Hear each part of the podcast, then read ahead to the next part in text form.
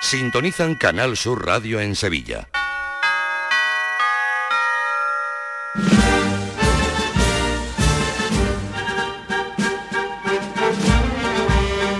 El llamador.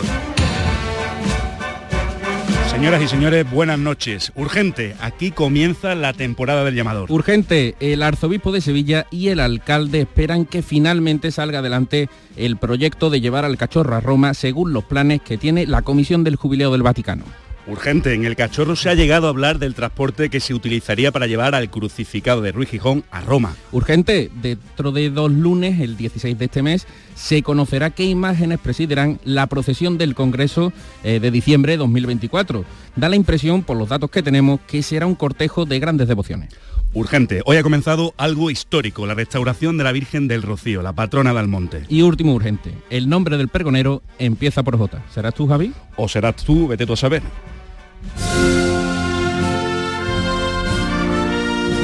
Buenas noches, Juanmi Vega. Buenas noches, Javi. Así comenzamos esta noche el reinicio de la temporada con mucha ganas y con algo que no les va a dejar indiferente. Compartiendo también la alegría de la gente que aún está en una nube al conocer la coronación de su Virgen. En la Pastora de Santa Marina, Manuel Luna.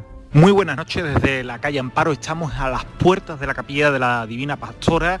Eh, todavía engalanada después de las fiestas del mes de septiembre, en una hermandad bueno, pues que está viviendo unos días de mucho gozo. El 27 de octubre de 2025 será coronada canónicamente la imagen de la Divina Pastora, de la primitiva Divina Pastora, y en unos instantes el llamador hablará con el hermano mayor, con Andrés Mantil, para conocer estos primeros momentos de alegría en esta hermandad de la calle Amparo.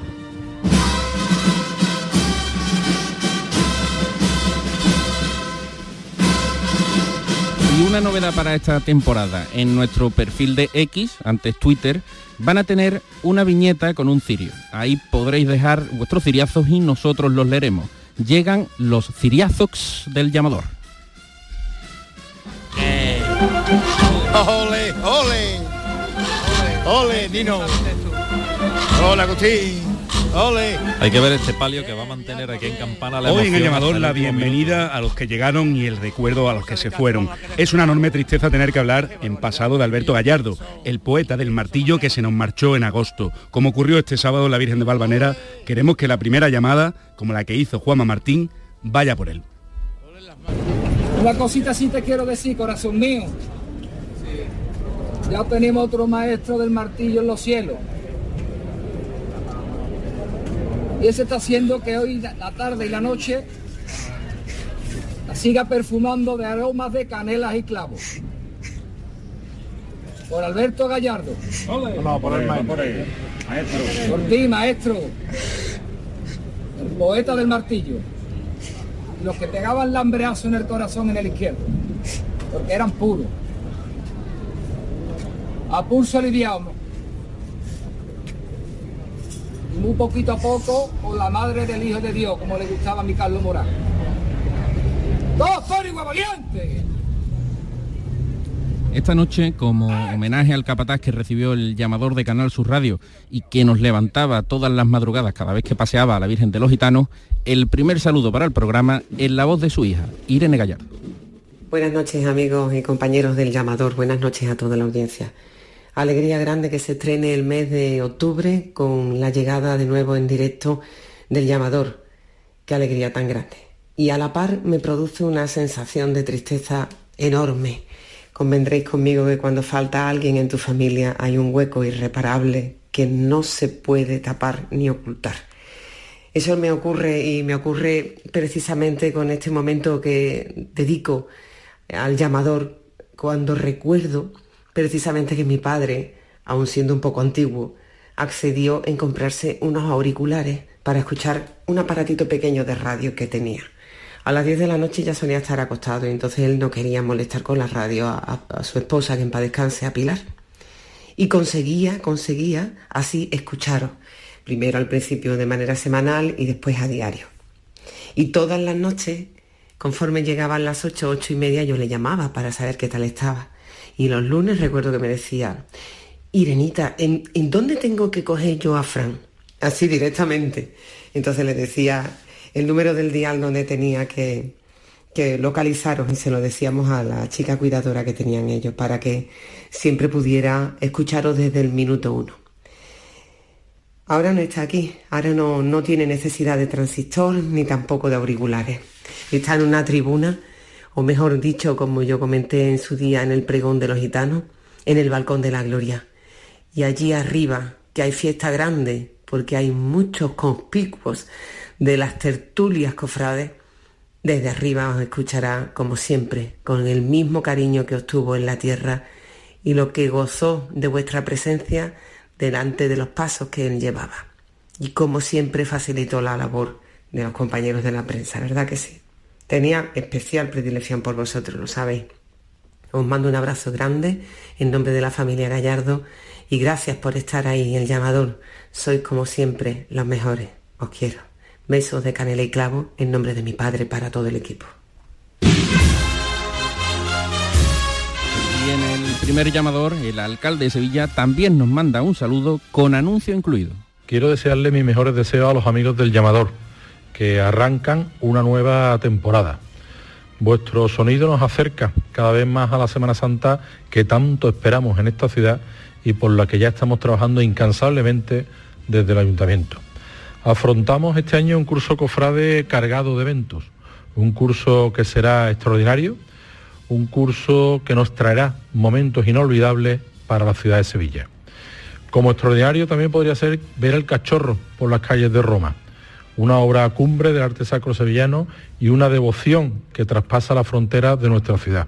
Un hecho que evidentemente el Ayuntamiento de Sevilla apoyaría sin fisuras, poniéndonos a disposición de la hermandad y de sus hermanos en todo lo que necesiten. Pues así comienza el primer llamador de la temporada, con Manolo Luna y Adolfo Martín en la realización. Le saluda Juan Mi Vega y Javier Blanco. A Fra Pepa le escucharemos después, porque no, no se ha ido aún. Son las 10 y 7 de la noche. El llamador.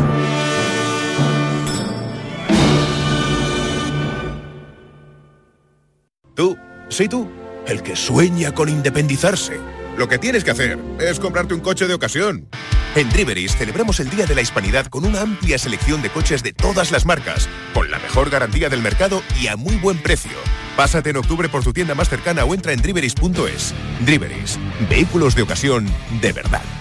Tradición, reglamento, integridad. Del 27 al 29 de octubre en Madrid, Congreso Nacional de Tauromaquia. Una cita para profesionales y aficionados al mundo del toro, donde expertos de reconocido prestigio debatirán sobre el presente y el futuro de este arte declarado Patrimonio Cultural de España. Inscríbete ya. Javi, ¿qué te parece que vayamos ahora con las noticias urgentes? Urgente, vamos allá. El 16 de octubre, es decir, dentro de dos semanas, se conocerán las imágenes que van a participar en los actos finales del Congreso de Cofradías. El arzobispo de Sevilla, en la entrevista que escucharán a continuación, ofrece una pista. No tendrá nada que ver con el lema del Congreso, caminando en esperanza, pero puede que haya algo de eso. Lo oímos. Mm, en principio no es una pista. El lema del Congreso eh, enlaza con el lema del primer Congreso, Iglesia en Camino, y enlaza también con el jubileo del año 2025, que habla de esperanza. Ahora tampoco se excluye nada. Es decir, que puede que haya esperanzas, pero no solo esperanzas, por lo que comienza a tomar más cuerpo la procesión de las grandes devociones. Una, gran devoción es el Gran Poder, una gran devoción en la Macarena, otra gran devoción es la Esperanza de Triana. ¿Cuál más? Pasión, tal vez. Para el Congreso habrá grandes exposiciones, cultos extraordinarios y todos los besamanos de la Inmaculada se integrarán en un itinerario. Dentro de dos semanas lo conoceremos. Por cierto, que este no es el único titular que nos ha dejado la entrevista con el arzobispo Juanmi. Atención a este. Habrá pronto nuevas misiones como las del Gran Poder. Pero yo creo que sí, que ese ejemplo ha cundido y seguirá cundiendo. Y veremos misiones grandes también eh, pronto. O atención a esta otra afirmación. Sainz Menese espera que finalmente el cachorro vaya a Roma. Esperemos que pase. La esperanza es una virtud que tiene dos componentes, deseo y confianza. Pues ese es también nuestro deseo y nuestra esperanza y, sería un hito importante pues para Sevilla y para, para el mundo de las hermandades que aquí están tan relevantes. Y ojo porque el arzobispo apunta que le gustaría que la iglesia reconociera a Carlos Amigo Vallejo. ¿Qué quiere decir con reconocer? Estamos hablando de un proceso para iniciar el reconocimiento de sus virtudes, que es el paso previo a la declaración de venerable. Pues no sé si han pensado cómo se iría el cachorro a Roma llegado el caso. Pues hasta eso han llegado a estudiar ya. Lo más normal sería un transporte especializado por carretera que llegara a la frontera francesa y de ahí tirara hacia Italia. Pero la frontera entre Francia e Italia, antes de San Remo, por 20 mil hay un nudo de comunicaciones importante que siempre es conveniente evitar.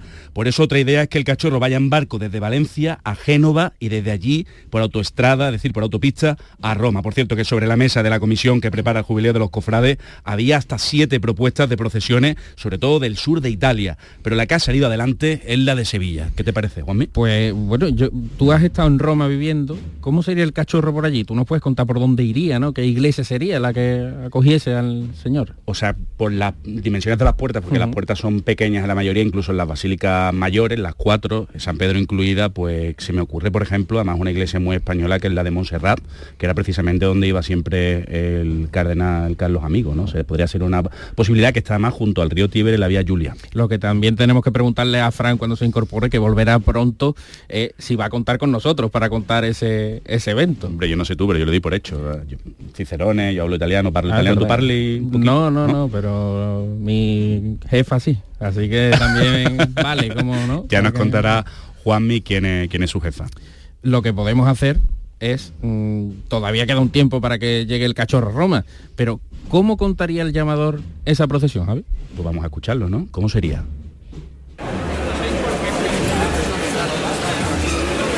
Señoras, señores, buenas tardes a todos. 17 de mayo de 2025 ha llegado el día en este año santo. Les saludamos desde Roma, desde la Plaza de San Pedro, el corazón de la cristiandad a la que llegará el cachorro, y la Virgen de la Esperanza de Málaga, dos imágenes de la Semana Santa andaluza para presidir los actos del jubileo de los cofrades que se ha celebrado por primera vez en Roma en este año santo. El llamador, el llamatore, no quiere perderse este hito en la historia centenaria de las cofradías de Sevilla, de las cofradías de Andalucía. Son las 4 y un minuto de la tarde. Para dentro de poco está previsto que salga el cachorro de la Basílica de Santa María de Montserrat de los españoles que se encuentra relativamente cerca de esta plaza en la vía Giulia. Allí está Javier Blanco. Buenas tardes, Javier. Buenas Buenas Buenasera, buenas tardes. Como en Triana, muy cerca del río, se encuentra esta basílica que fue la del Cardenal Amigo. La han elegido para que salga el cachorro porque tiene una puerta grande en una ciudad en la que no se hicieron templos para que salieran cofradías. Esto está lleno de gente, la mayoría sevillanos y también participantes del jubileo de los cofrades que no han querido perderse este hito. El arzobispo de Sevilla va a formar parte del cortejo y también... Y una cosa, Javier, ¿cuál será el recorrido del cachorro? Pues mira, tirará por esta calle, por la vía Julia, hasta la Piazza del Oro y de ahí por la vía Paola llegará al Corso Vittorio Emanuele antes de cruzar el puente del mismo nombre para llegar a la otra orilla del Tíber. Allí será donde se unan los dos cortejos, el del cachorro y el de la Esperanza de Málaga.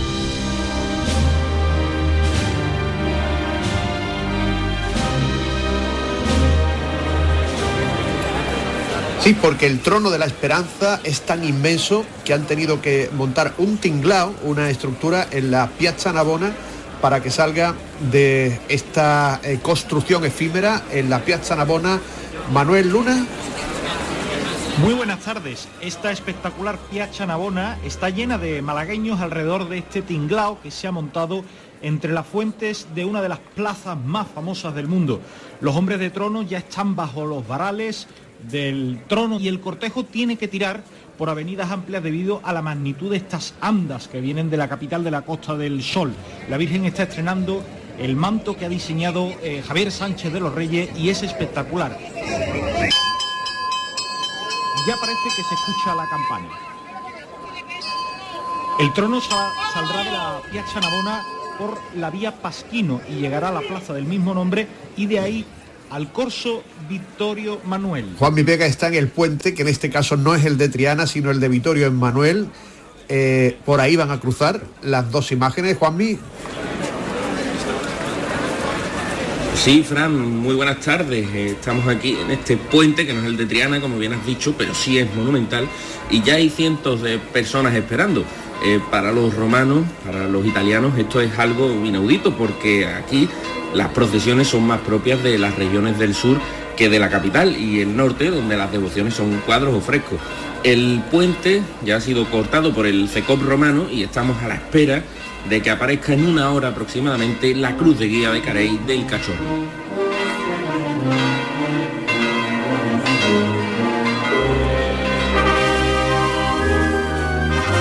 Pues a esta hora, pues a esta hora conectamos de nuevo con la Basílica de Montserrat en Roma, desde la que está a punto, está a punto ya de salir el cachorro. Sí, bueno, pues esta Basílica de Santa María en Montserrat del Españoli, que esta es la basílica de la que fue titular el cardenal eh, Carlos Amigo Vallejo, cómo habría disfrutado el cardenal amigo viendo una procesión de Sevilla en esta, que es la ciudad, es la capital de la cristiandad.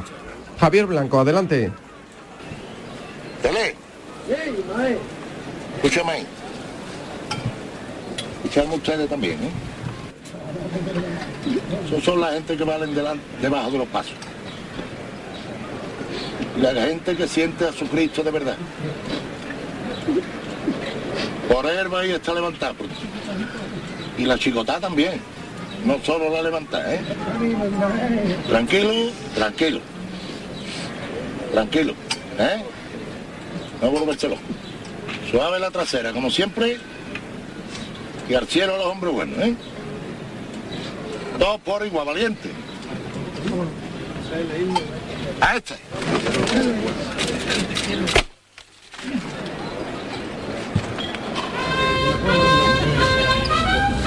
El cachorro en Roma.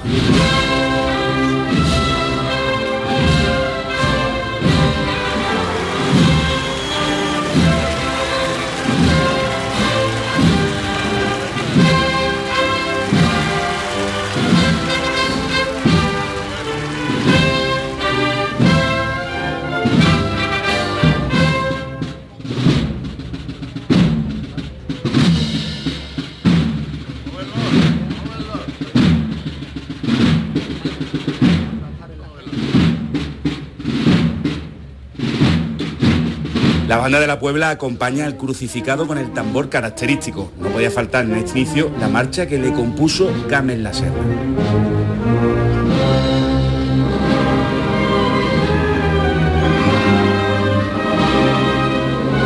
El cachorro en las calles de Roma. Charo Padilla, ¿quién lo dijera, verdad? Hola, buenas tardes. Pues eh, yo que he estado tantos años en la calle Castilla, ¿quién me iba a decir a mí que iba a tener un micro delante del paso por esta vía paralela al Tíbet. La verdad es que el público está absolutamente asombrado del impacto que produce esta imagen, obra cumbre del barroco universal. Esto es lo más grande del mundo, de verdad, lo más grande. Mi arma.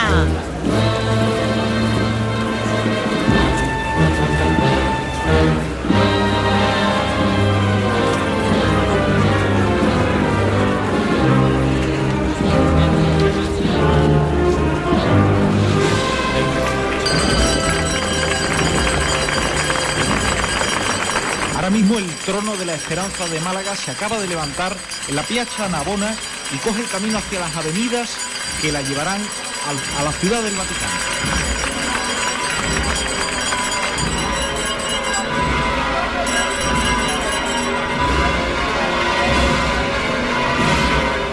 Juanmi, tú te has venido aquí a la plaza, ¿no?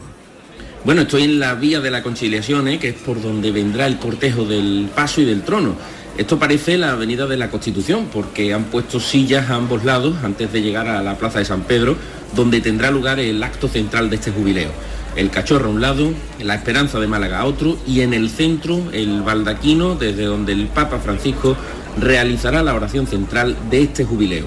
En la zona central de San Pedro, muy cerca de donde va a tener lugar el acto central, Allí justo está Charo Pérez. Charo, adelante. Sí, José Manuel.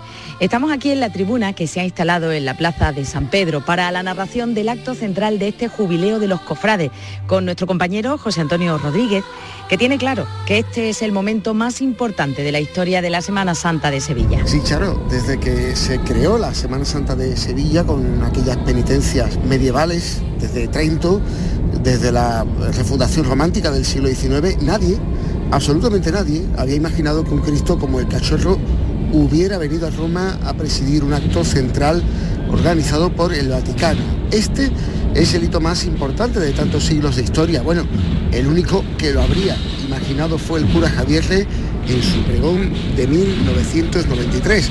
No era el cachorro, sino la amargura.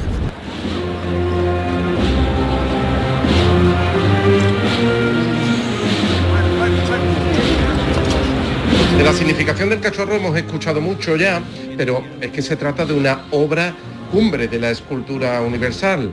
Aquí está también para corroborarlo con nosotros Jonathan Sánchez Aguilera, buenas tardes. Sí, José Manuel, el cachorro aparece en los libros de historia del arte como la obra cenital de la imaginería barroca española. Después del cachorro, el barroco no fue a más, y si lo vemos en la imagen se conjuga el realismo de la agonía con la belleza de un cuerpo idealizado que en lugar de desplomarse parece que asciende, ya que el cachorro muere y resucita al mismo tiempo. La derecha, la derecha atrás. La derecha atrás, Joaquín. Seguimos andando de frente nosotros, ¿eh? Así valiente con él. Sin acelerarse, pero siempre andando de frente. Sí, sí,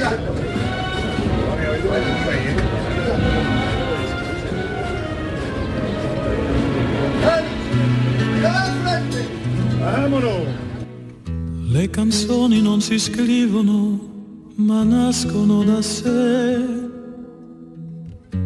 le cose che succedono ogni giorno intorno a noi. Ahora mismo el cachorro está cruzando por la plaza de Pío XII, que es la que se encuentra antes de San Pedro. La columnata de Bernini parece que está abrazando al Cristo de la Expiración. Los brazos abiertos de la columnata, los brazos abiertos del cachorro. Pocas veces hemos estado convencidos de que esta va a ser una imagen que permanecerá en la memoria de Sevilla por los siglos de los siglos. ¿Pasará?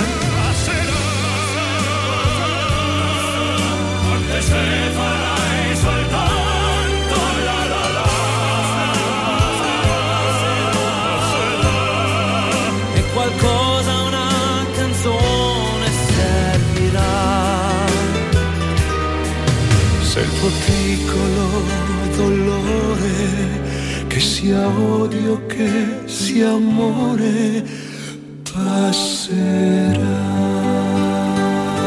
Don José Ángel, muy buenas noches. Buenas noches. ¿Pasará o no pasará? Pues esperemos que pase. La esperanza es una virtud que tiene dos componentes, deseo y confianza. Pues ese es también nuestro deseo y nuestra esperanza y, y sería un hito importante pues para Sevilla y para, para el mundo de las hermandades que aquí es tan, tan relevante. ¿A usted le sorprendió la propuesta que hizo la comisión que prepara el jubileo del Año Santo? Bueno, es una propuesta desde luego muy, no sé, osada, porque que haya una, una procesión en el jubileo de las hermandades y que, y que los dos pasos sean uno de Málaga y uno de Sevilla, pues hombre, en Italia también hay hermandades y hay pasos, por lo tanto es algo muy relevante para nosotros y es, es una sorpresa gozosa. Usted ha mantenido reuniones con el Papa, ¿no? Para hablar no, solo, no ya del jubileo del año 25, sino del Congreso Internacional del año que viene, ¿no? Sí, el, hace poco, ¿no? Relativamente. El 5 de junio. El 5 de junio el Santo Padre recibió a la Comisión Ejecutiva que está preparando ese Congreso Internacional aquí en Sevilla y estuvimos con él una hora larga, es decir, que muy bien, nos acogió con mucho cariño y, se explayó él también. Y, la verdad es que nosotros fuimos a informarle como, habíamos ido antes a los, a los dicasterios. Y el encuentro pues fue muy gratificante, muy, muy entrañable, él muy cariñoso, animándonos mucho, valorando mucho. Este Papa valora mucho la, la piedad popular y de hecho en Evangelii Gaudium, que es su, su documento emblemático y, y programático de su, de su pontificado, pues dedica, dedica un espacio amplio y lo valora y nos animó, nos animó. ¿El Papa conoce la religiosidad popular de Sevilla? Bueno, el Papa la conoce en general, conoce más en la realidad de Argentina. Argentina ¿no? Eh, de todas formas, ya le vamos explicando y, sí que la va conociendo, porque yo desde el primer momento en que fui, fui nombrado arzobispo de Sevilla, cuando, cuando me entregó el palio en, en Roma el 29 de junio de 2021, que ya me preguntó por el seminario, porque a mí me tiene muy identificado con los seminarios, y ya me dijo, ahora llena el seminario de Sevilla. Dije, Santo Padre, no se preocupe que aquí hay en Sevilla el doble de seminaristas que en Tarrasa. Y ya empezamos a hablarle, le, le empecé a hablar yo de las, de las hermandades y del mundo de las hermandades aquí en Sevilla y ya yo creo que, que él ya lo debía conocer de antes, obviamente, pero bueno, se lo vamos recordando. También tuvimos el 26 de abril, cuando estuvo la Comisión Ejecutiva en Roma presentando el Congreso en los diferentes dicasterios, asistimos a la, audiencia general y allí también eh, pues él fue saludando a todos los miembros de la Comisión Ejecutiva y ya les... Es decir, que sí que él se va haciendo cada vez idea más completa eh, de lo que es Sevilla y de lo que es el mundo de las hermandades. Es complicado que el Papa venga el año que viene a Sevilla al Congreso. Sí que es difícil. Él, en, la- en el encuentro que tuvimos el 5 de junio, él nos dijo que le gustaría venir, le gustaría venir, pero sí que es complicado porque su agenda es muy, muy complicada y porque él también eh, hizo desde el principio una opción por las periferias en los viajes. De hecho, él no ha visitado España, ni Francia, ni Alemania, ni Argentina, ni Brasil, ni México, por citar algunos países católicos, muy de mayoría católica grandes. Eh, él hecho una opción por las periferias, sitios más pequeños, más alejados, más pobres, quizá con menos, mucha menos presencia de iglesia, pero que necesitan también ese aliento. Y eso significa que cuando él va, como ahora a Marsella, va a encuentros concretos o a la Jornada Mundial de la Juventud en Lisboa. Son encuentros concretos, pero no los viajes del pontífice que visitaba pues todo el país, ¿eh?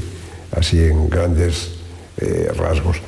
Eh, nosotros le invitamos y estaríamos muy contentos si viene, si no, pues ya se hará presente de alguna manera.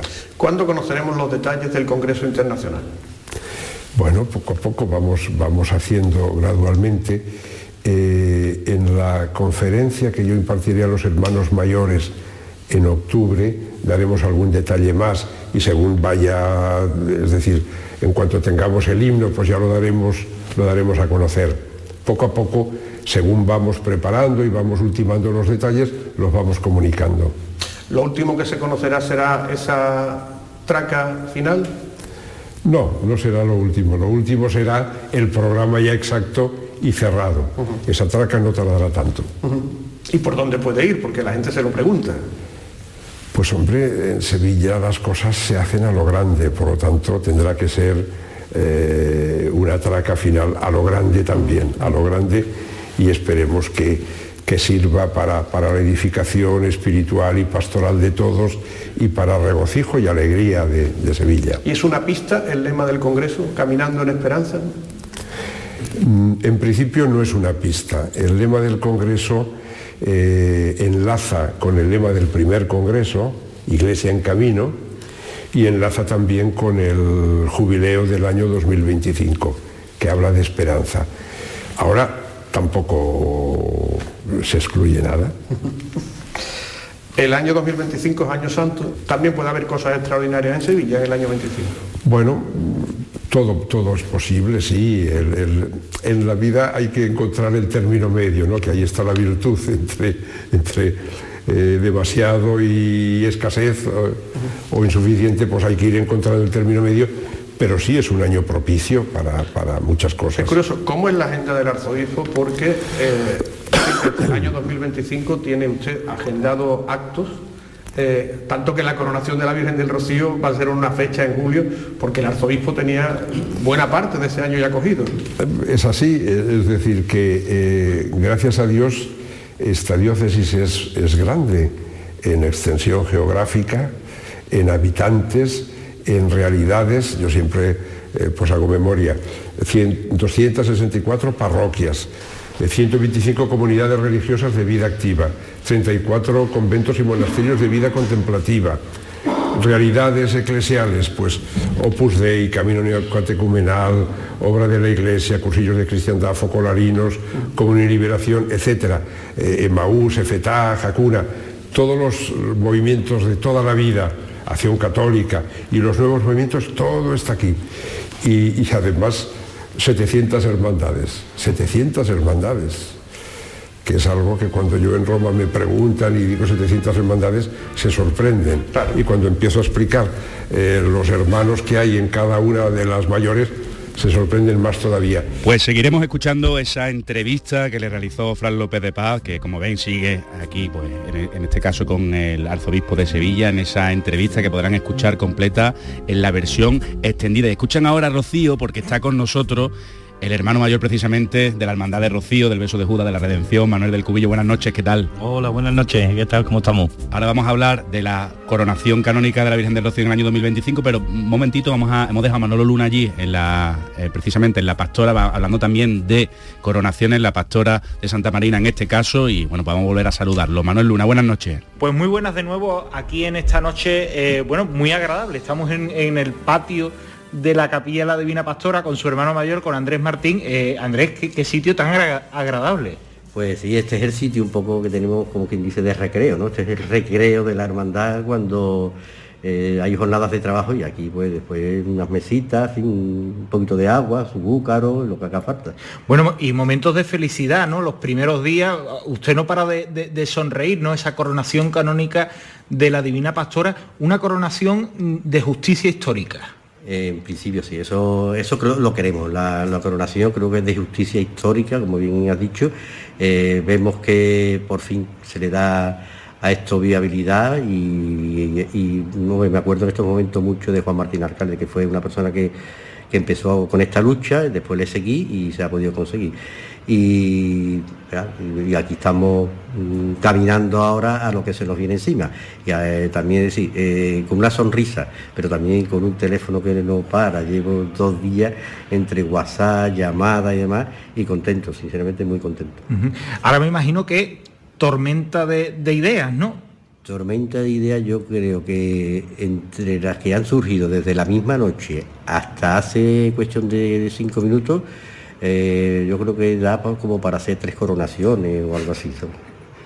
Eso es, normal, ¿no? Es normal porque eh, es, hay algo muy válido en la hermandad, que hay mucha juventud. En la juventud sí te traen ideas novedosas y esas ideas novedosas a veces no son tan descabelladas, sino que son ideas que las puedes poner en valor y pensar que, que por qué no, que por qué no.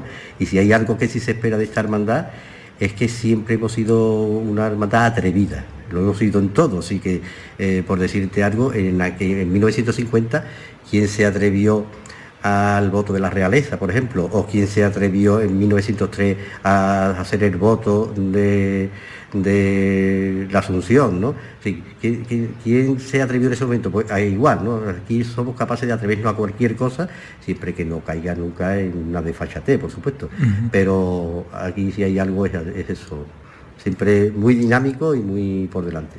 Hermano mayor, por, por curiosidad, la, la, Virgen porta una aureola, ¿será una aureola o será una corona? Eh, aureola, verá, me refiero porque, por ejemplo, la Virgen del Rocío de Málaga al final fue una aureola, ¿no? La, con la que coronaron, por ejemplo, y la Pastora de Málaga creo que también va a ser coronada.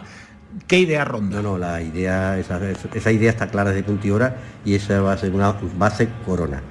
No la corona que conocemos de, de las imágenes dolorosas, ¿no? no ese tipo, porque no es tampoco lo que le pega, eh, le puede, se la podemos puesto en ciertos momentos aquí en la cabilla, pero lo que es una coronación sería ya una corona adecuada, eh, diríamos incluso mm, lo más similar al cuadro, porque el cuadro tiene una corona pintada y iríamos caminando por ahí, sin concretar nada, porque ahora mismo digo, hay idea, pero por ahí iría la cosa.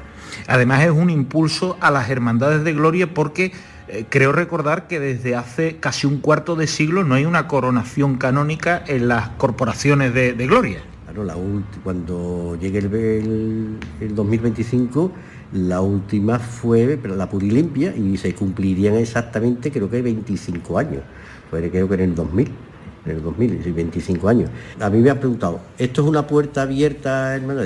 Eh, si hay que decir algo, por supuesto, y agradecerle mucho al señor arzobispo, es que él ha dejado algo muy claro, que él para él todas las hermandades son iguales.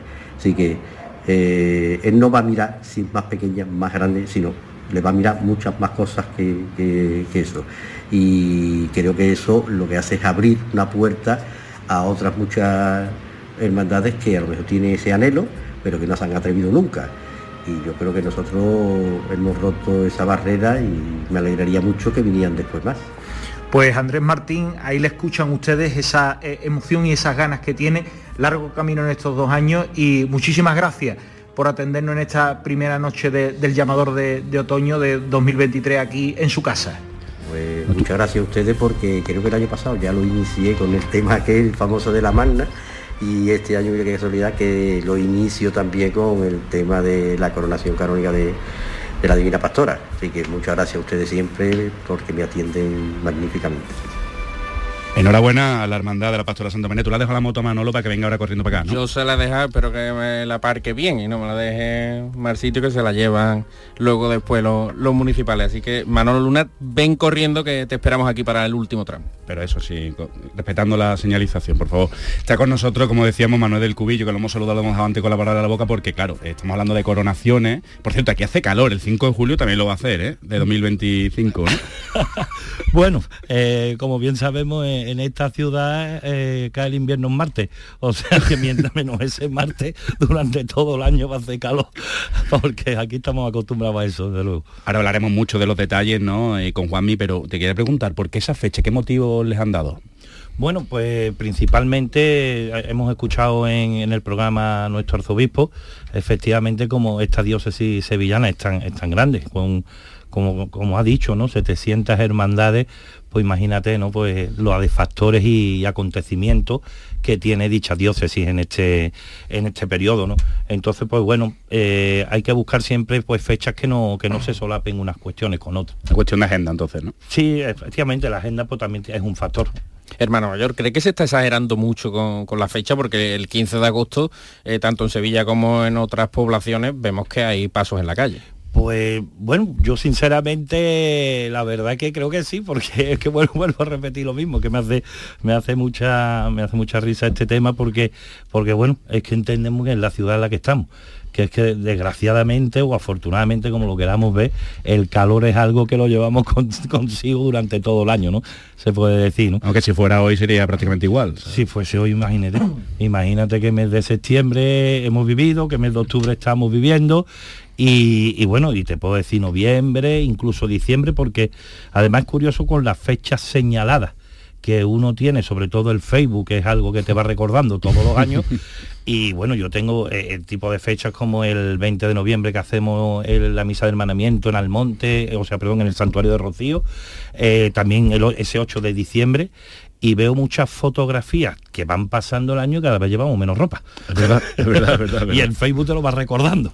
O sea, que es que es algo que bueno, que tampoco lo debemos de preocupar. Bueno, ¿y cómo van los preparativos para esa coronación? Pues mire, con sinceridad, eh, iniciado, iniciado, ideas hay muchas eh, bueno, desde siempre, desde, que hicimos la consulta, desde que bueno, ya se hizo la, solicitud hasta que bueno, este, la gran noticia que tuvimos el, otro día en la reapertura de, Santiago, que nos dieron el anuncio de la coronación. Pero cierto es que oficialmente estamos todavía pues pendientes de, generar ese, ese comisionado, ¿no? que empiece a, a recoger esas ideas y a ponerlas en curso. Has dicho antes que en la hermandad había muchos músicos, ¿no? Hay muchos músicos, muchos músicos también. No, por aquello de la marcha, no sé si la corona tenéis algo previsto, o todavía es muy pronto. Es pronto, es pronto, es pronto para todo ello, pero bueno, eh, evidentemente pues cuestiones como esa marcha no que de la coronación pues existirá, por supuesto. Y la obra social también va a ser muy importante, que de hecho va a enriquecer una que tenéis muy muy bonita ya con, personas con de TEA, ¿no? del espectro autista. Efectivamente, Javier. Eh, nosotros pues ya desde hace unos años pues tenemos este proyecto que, que se llama María Santísima del Rocío, en el cual pues eh, estamos inmersos en un taller de emancipación al trabajo de, los TEA, de, Autismo Sevilla, en Autismo Sevilla, perdón, y, bueno, y lo que queríamos era dotarlo no simplemente de lo económico, pagar por ese taller, sino dotarlo de ese factor humano, de ese factor de, que intervenga el hermano con, el TEA. Y entonces, pues bueno, se va a iniciar en este mismo mes de octubre una serie, al principio una serie de charlas en, en Santiago para ese voluntariado que ya eh, tenemos de, hermano, pues explicando desde Autismo Sevilla lo principal, que es un TEA, eh, que, es el espectro, que, es autismo, y bueno, y en el abanico en el cual se, se abre pues esta, este, este, esta enfermedad.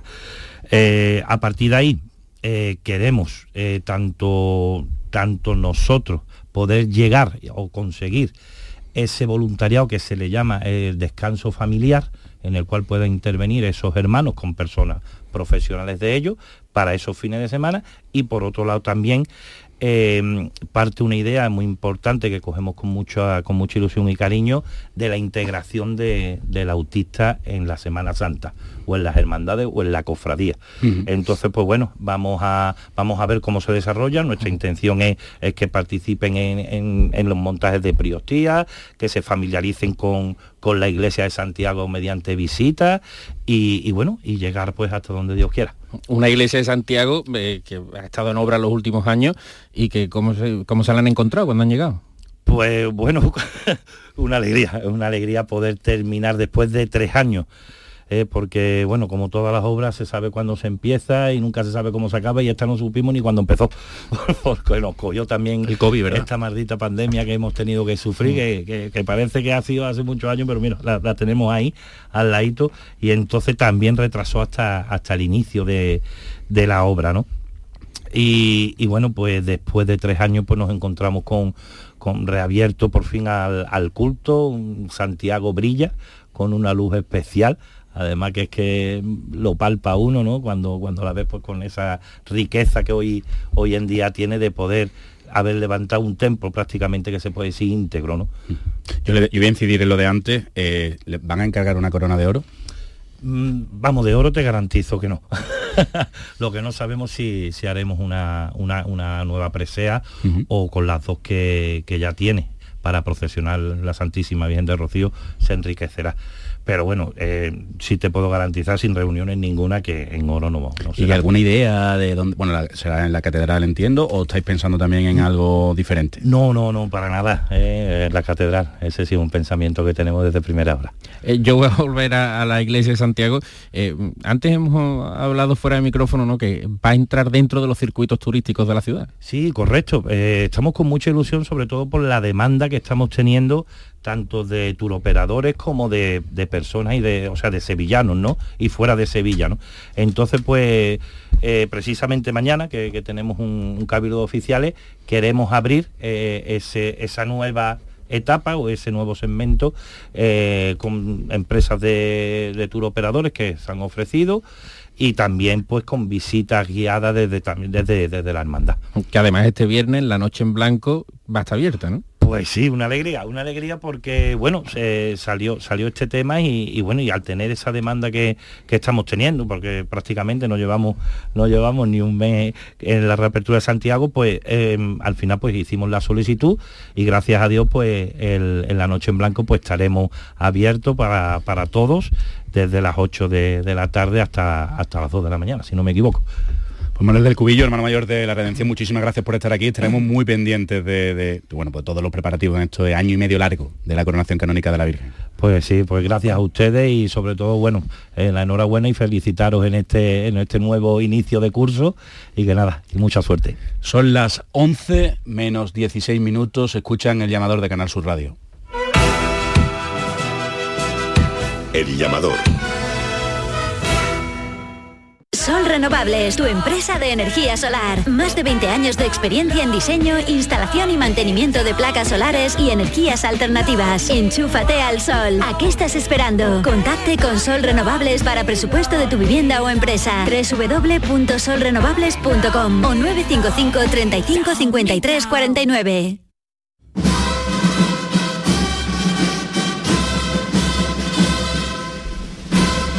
Pues lo hemos comentado al principio, eh, esta temporada podrán dejar sus ciriazos respondiendo al post que hemos puesto en la red social X, conocida antes como Twitter, un post que no ha dejado indiferente a nadie, Javi. No, ya han empezado los oyentes a comentar, ¿no? Mira, aquí van algunos de, de sus ciriazos. Fran Mayoral.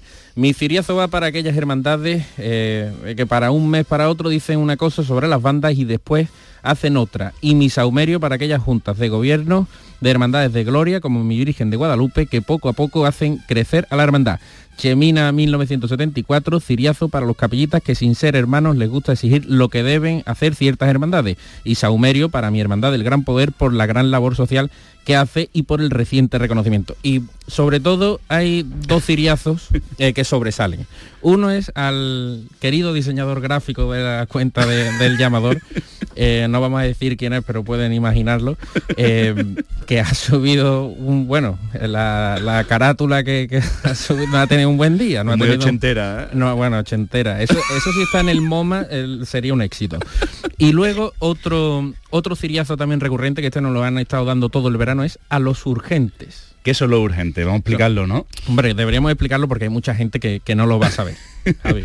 Bueno, pues eh, esto de los urgentes es una nomenclatura que se utiliza en las agencias de noticias, ¿no? Y, y bueno, pues eh, es- ese diseñador gráfico en, en todas las informaciones que iba dando a través de la red social X, antes Twitter, pues lo utilizaba, ¿no? Ahora se dice más última hora, tal, pero parecía que se acababa el mundo en todo momento, urgente. Claro, cuando pasaba algo gordo eh, era urgente y además era en rojo, ponía urgente en mayúscula. Asustaba, ¿eh? Y asustaba y como nuestro diseñador gráfico pues tiene ya tres salidas extraordinarias en su haber o está cerca de, de ella, Se está pues llevando entonces sabe usar esa nomenclatura. Le echamos mucho de menos, Fran López de Paz volverá la semana que viene, eh, Dios mediante, con, con nosotros, pero le hemos dado un descanso hoy. Mira, vamos a tener una novedad este año en el llamador, que son, les va a sonar a unos ritmos de otro continente.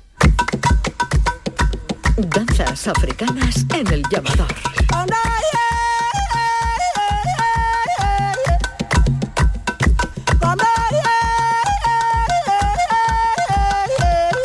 La primera danza es la procesión de la Virgen de las Angustias de San Lucas, que por cierto se eh, recogió ya prácticamente amaneciendo tras la coronación canónica. Van a escucharla.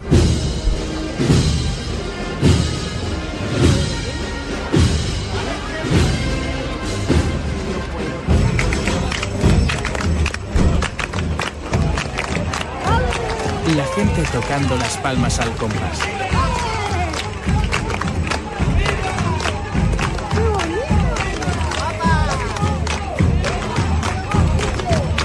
¿Te parece, Juanmi? Eh, yo voy a decir que mm, esta va a ser mi sección favorita porque soy fan de este tipo de, de marcha y este tipo de, de momentos. Ya lo defendí en su momento. Mí las danzas africanas me gustan y esto, bueno, más que una marcha, pues, parece más algo de la feria. Un tablao flamenco, parece, ¿no? Pero oye, eh, eh, puede ser su idiosincrasia y a mí, a mí me gusta porque es algo diferente. Pero tú piensas que se recogió muy tarde o muy temprano según se mire, entonces esto anima a la gente, ¿no? Hombre, imagínate. Lo segundo, Santa Lucía, que parecía que estaba haciendo el paseillo, nos han dicho, le tocaron este domingo un paso doble que cumplía 100 años llamado Capitán León, dedicado por López Farfán al abuelo de Juan León, que era el capataz del paso. Por cierto, hizo un calor increíble.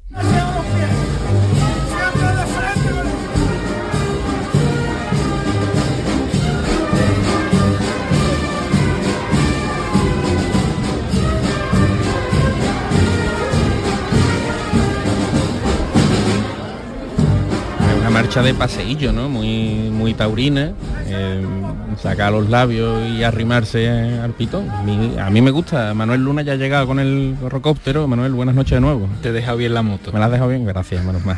Pero la ha hecho ¿eh? gasolina, la ha hecho gasolina. ¿Qué te parece? Manuel?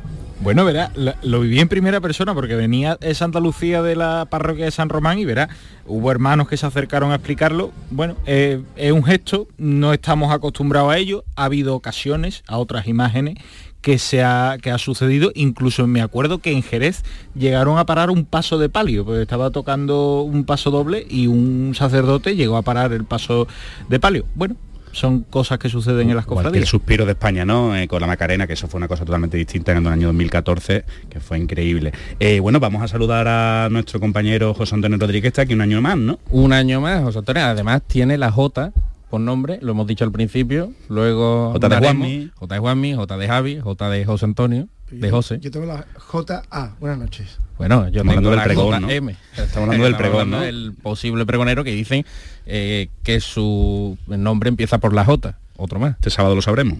Bueno, habrá mucho, es mucho. Bueno, eh, aunque ceda del campo de la Semana Santa, hoy ha comenzado el hecho patrimonial más importante de los últimos tiempos, que es la restauración de la Virgen del Rocío.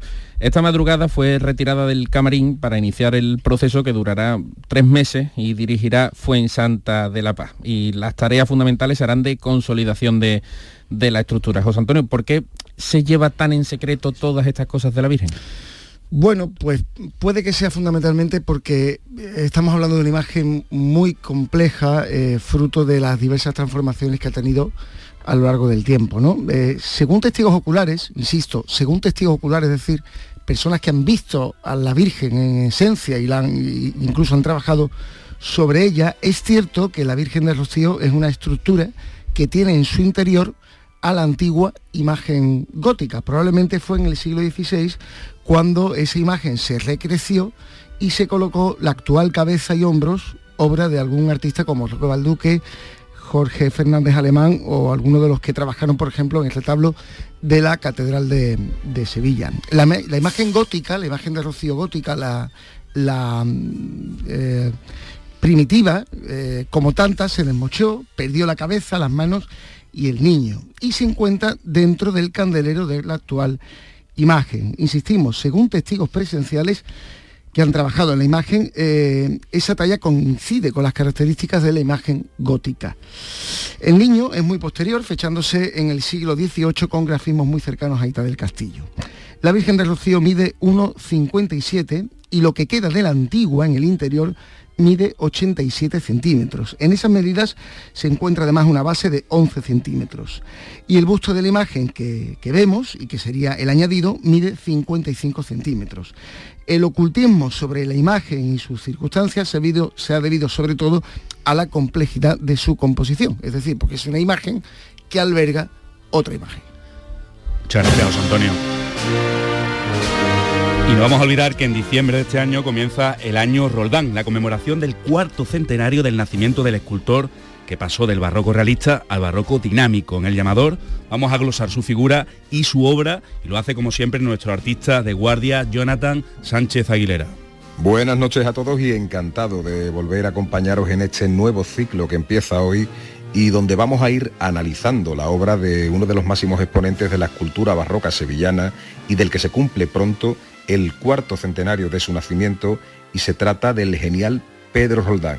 Se van a realizar exposiciones y se va a hablar mucho de este artista el próximo 2024 y es algo completamente lícito ya que podemos decir que la figura de Pedro Roldán fue en la segunda mitad del 17 el máximo exponente de la escultura barroca sevillana, no solo por la amplísima demanda que recibió para la ejecución de importantes realizaciones desde numerosos puntos de Andalucía, sino por la introducción de un nuevo espíritu creativo donde a través de su observación de las nuevas corrientes artísticas europeas traídas de la mano de José de Arce e inspirándose en grabados que llegaban a Sevilla de representaciones de la pasión, Pedro Roldán introdujo y desarrolló en Andalucía el barroco dinámico. Así que en las próximas semanas iremos hablando y analizando imágenes realizadas y ya atribuidas a este artista como el Cristo de las Misericordias de Santa Cruz, el Nazareno de la O, el descendimiento de la Quinta Angustia y de otras magníficas realizaciones que este genio realizó y nos dejó como legado del mejor barroco sevillano.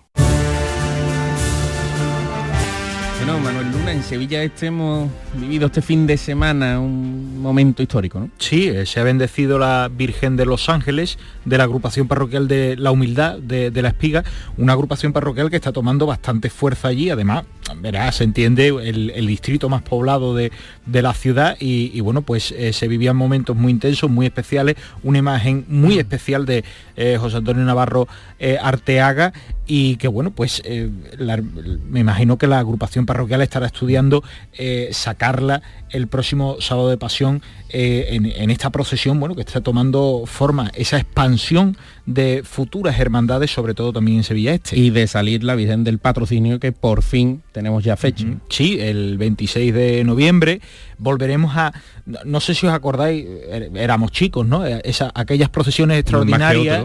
Eh, bueno, todos hemos sido pequeños, pero procesiones extraordinarias los domingos por la tarde. eh, procesiones vespertinas, ¿no? Eh, por lo que han ido señalando desde la hermandad, bueno, pues se está barajando un horario, empezar 4 o 5 de la tarde, eh, una procesión que se desarrollará por el barrio de Triana y el esquema más o menos parecido al el Via Crucis que realizó el Cristo el pasado mes de febrero. va- vamos a saludar que está aquí con nosotros y que va a colaborar este año con nosotros Víctor Espinosa, que pueden ver sus fotos siempre en eh, nuestro perfil de, de Twitter, de X ahora. Muy buenas noches, ¿qué tal, Víctor? Buenas noches, Javi. Oye, que muchas gracias por ese material y por bueno por ayudarnos con los vídeos, las redes sociales que últimamente estaban siendo, por cierto, Instagram volverá. Se está tomando unas vacaciones, pero volverá y verá en fotos de muchos fotógrafos como como Víctor. Oye, eh, esa procesión de la Virgen de- del Patrocinio, ¿no? Imagino que con ganas de, de verla. Hombre, ¿no? yo ya tengo, le he dicho a, a Fran que me, te- que me tiene que ya buscar por ahí un huequecito para la foto, que siempre es un placer, la verdad que me lo ponéis muy fácil y para nosotros los fotógrafos os lo agradecemos que nos, nos facilitéis de tal manera, porque trabajar con esa comodidad es mucho mejor. Pues muchas gracias. Está por aquí también José Antonio, Sí, que se José Antonio. incorpora a la tertulia que estaba ahí. Que además quere- queremos conocer tu opinión. ¿Qué crees que va a pasar este sábado con el nombramiento de, de pregonero? ¿Quién crees que por dónde pueden ir los tiros? Bueno, eso es muy difícil, sobre todo porque muchas veces quien más posibilidades ha tenido de, de ser pregonero, porque se lo han dicho y recordado y, y incluso eh, chivado, él decía, oye, prepárate esto te- en tu casa, te las croquetas y esas cosas. prepara". Croqueta. Sí, Vuélvete, vuélvete de la claro, playa. Que eso ya no sé, vuélvete de la playa, eso pasa muchas veces.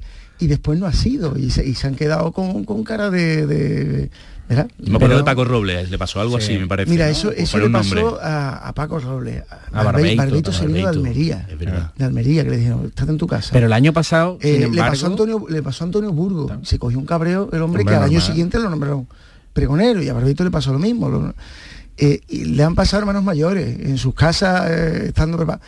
Entonces, mm, como siempre hay un, un factor sorpresa, pues yo prefiero esperar al factor sorpresa y a ver con qué nos Vale, sorprende. Isa- Isabel Gemio, vamos a tener que llevar. Como se dice, eh, entras eh, papable, sales cardenal, ¿no? Eh, En Sí, el concilio, sí, ¿no? sí. Pero el año pasado sí lo sabíamos. Recordad que ya dijimos que el apellido del pregonero rimaba con el torero Sebastián Castella. Lo, lo que Este sí es no verdad que sí se está asentando el perfil de, eh, digamos, comunicador. Eh, puede ser el, el periodista, puede ser eh, el- un artista, ¿no? Como, pero sí que es verdad que se está asentando eh, para anunciar la Semana Santa una persona que conoce eh, el terreno, ¿no? Mira, Digamos. eh, comunicador es una palabra muy amplia que no tiene por qué corresponderse a un periodista necesariamente, ¿no? Un abogado es un gran comunicador, o no. Igual que periodistas que comunican bien mm, eh, escribiendo y a lo mejor después en la oratoria no, no, no le funciona, ¿no? Eh, yo creo que debe ser una persona que, que tenga el talento de, de saber comunicar y ya me da igual la profesión, o de dónde venga, incluso como si no tiene estudio. Eh, Si sabe comunicar, a lo mejor tiene cualidades para hacer un, un buen pregón. ¿no? Incluso habla de una mujer, ¿no? Que solo ha habido una, que solo ha estado Charo Padilla y, y bueno, pues hay grandes comunicadoras también, ¿no? Podría ser otra opción. Sí, la verdad, la verdad es que sí. eh, tiene, digamos, que eh, salir es- esa persona, ¿no? Bueno, hemos tenido experiencia de grandes pregoneras de las glorias, de las glorias. Bueno, hemos Últimamente- escuchado antes Irene Gallardo, por ejemplo. Sí, Irene Gallardo. Además, yo lo Rosa comentamos, García ¿eh? Perea, también. Es Eh, precioso lo de Irene, por cierto, del principio, ¿eh? Del principio, Mm. acordarnos. Bueno, ahí, ahí queda, ¿no? Eh, a ver Sí. el, el- Bueno, el venga, sábado, vamos a ¿eh? mojarnos un nombre, José Antonio. Javi, Luna. Que creo un que nombre quiere- para el sábado. Bueno, las dos cosas. eh, No, es quieras que o una creas. cosa es quien yo puedo... eh, ¿A quién quieres tú en el maestranza? Bueno, el maestra, bueno, sí, el maestranza, sí. El López de Vega, el que está No, no, en, ¿a en el aire. ¿A quién quieres? Pues mira, te prometo que no lo, que no lo, no lo he pensado. Luna. ¿A quién quieres? Juan Miguel Ve- Vega. Leal. No me vaya a Sí, meter en el marrón. Javi. Pues yo no sé qué decirte. A mí me apetece escuchar a Irene Gallardo, por ejemplo. Pues a mí me gustaría escuchar a Fran. ¿A Fran López de Paz? Sí, porque él escribe muy bonito. Tiene, Pero eh, no lo quiere dar.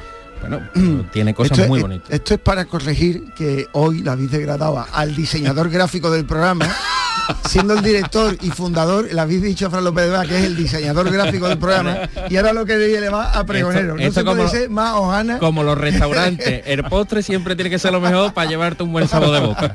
Oye, que no tengo más tiempo para más, que muchas gracias José Antonio, Víctor, Manuel. Juanmi. Un Un abrazo. placer. Nos escuchamos el lunes. El lunes nos vemos. Pasen una buena noche. Hasta luego.